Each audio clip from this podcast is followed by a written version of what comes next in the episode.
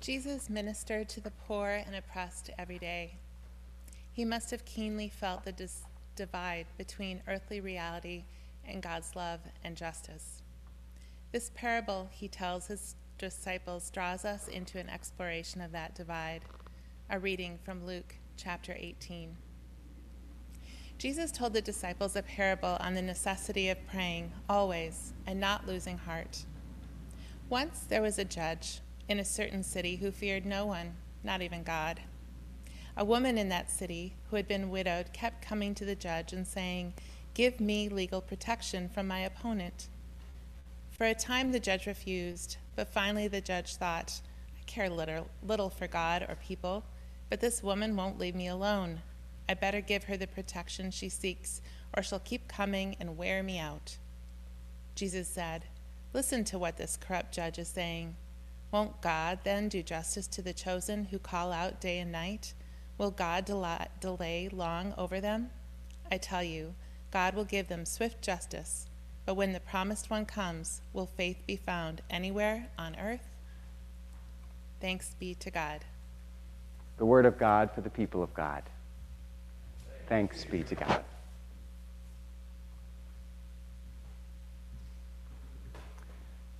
My husband Javen has wanted to renew our living room for years. The furniture in there was from a family member almost a decade ago.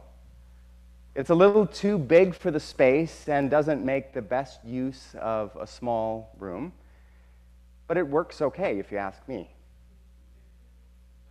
Our two cats have scratched the couch corners and the rug over the years. So we've said that after the cats are gone, we'll do something new in the space. Makes sense, right? Thank you. What's also true is that I'm accustomed to the status quo. I don't want to deal with the disruption of another home project, and I'm cheap. Something shifted recently, though, in the plans I thought were years into the future. For months, Javen has persisted in turning up the heat just a little on this idea. He invited an interior decorator to give us a free consult, just to get some ideas. He created a Pinterest board for the project, and then I knew it was getting serious. He brought home cards with paint colors on them and just left them lying around discussion starters. Finally, last Monday, we went to just look at sectionals in some nearby stores. The first place said that furniture orders were taking months to fulfill, and supply was so short they weren't even selling the floor models. I thought, whew, we can postpone this due to lack of inventory. But wouldn't you know, the second place had exactly the piece we had discussed. It was the right color, shape, and style sitting right there in front of us on sale for about half the price we had been expecting to find. So we bought it, and I kissed goodbye any hopes I had of free time this week. Tuesday night, when I got home, Javen had already disassembled the living room. I knew it was going to be a big change when he greeted me at the door with, Don't be alarmed, but I started doing some things. The horse was out of the barn at this point, so we ordered the rest of what was needed to make the room right. He sold or gave away furniture pieces we were no longer using, so they went to folks who could give them another good life. Wednesday was patching and spackling the walls. Thursday was taping and priming. Friday, we put on the first coat of the new paint. Yesterday was a second coat, plus even some of the ceiling. Javen did much of the work, but I helped also. Mostly because I wanted to be close enough when things went sideways to say, I told you this wasn't a good idea. Finally, yesterday afternoon, when the painting was done, we wrestled the sectional through narrow doors, and Javen put together a new TV stand and wall mounted lights. We tried out the new arrangement after dinner time, and I must admit that despite my protestations along the way, it really is a big improvement. I'm not saying that Javen is the persistent widow and I'm the unjust judge. but I'm not not saying that. Being on the receiving end of a months long campaign for change has helped me appreciate the situation this judge was in when the widow was showing up day after day after exhausting day. The judge here is used to his word being final, thank you very much. What he decides is the law of the land. But this woman would not take no for an answer. After he dismissed her case, she kept bothering him, saying, Grant me justice against my opponent. No, get over. But, sir, I'm a widow. I'm on my own now, forced out of my own home to sleep on the street. You're the only one who can make it right. Grant me justice against my opponent. No. That settles it. Now, get out of here. I've got other things to do. Sir, I'm not going away.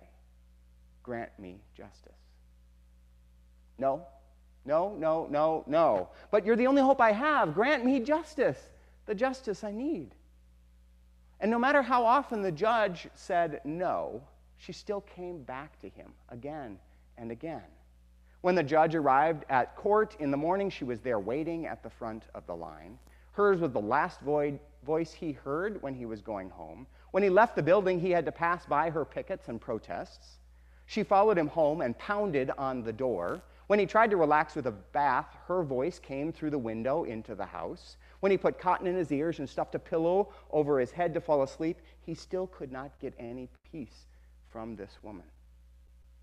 When he stepped out to get the paper in the morning, she was there on his doorstep. On and on and on this went, day after day, until finally the bedraggled, hassled, unshaven, and unslept judge had had enough. I don't fear God and I don't care about human beings, but this woman is driving me crazy. Take your justice and leave me alone.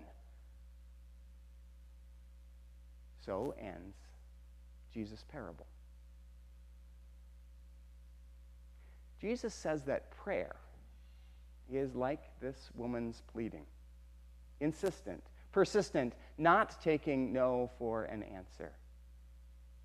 And if even an unjust judge could be persuaded by constant pleading, how much more so God, who is generous and hears all our prayers?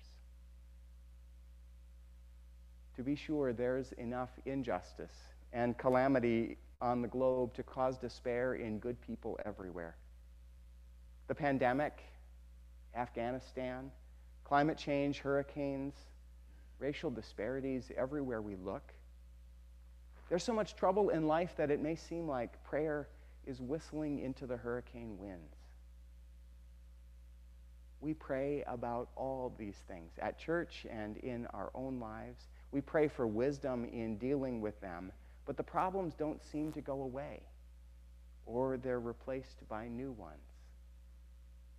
Nevertheless, Jesus says, with a persistent heart of prayer, as persistent as the widow's pleading, our corners of creation will be transformed and justice will be done.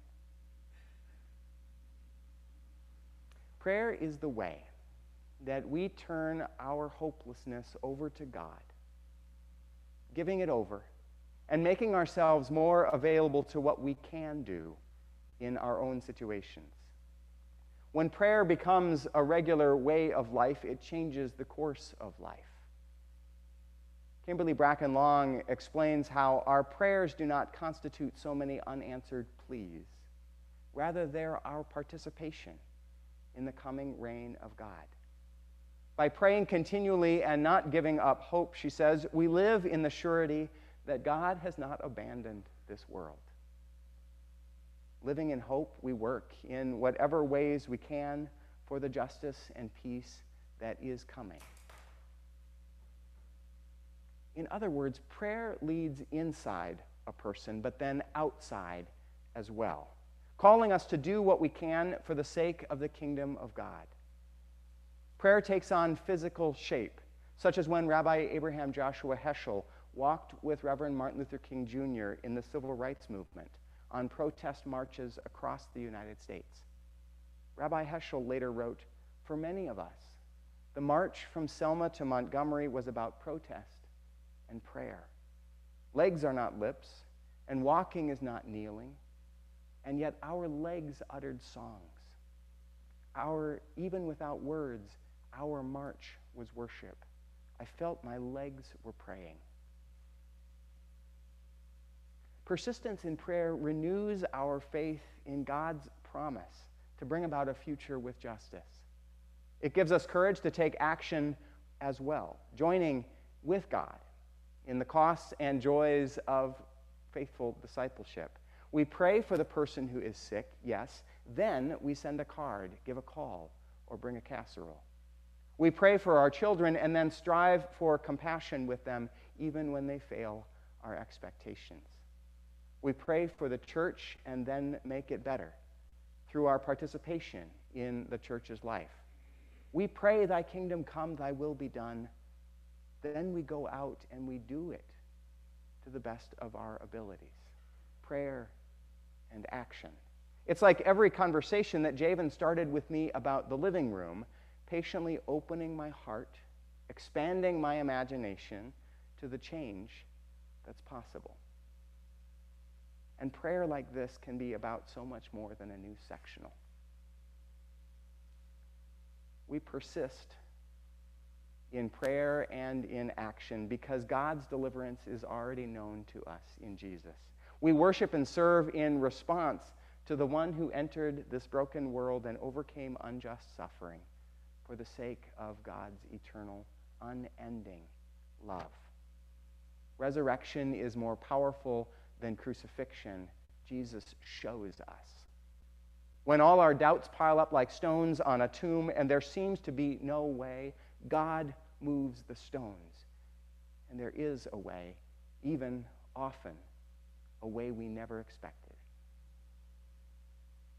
This is the faith that's written on our hearts. This is the faith that gathers us together.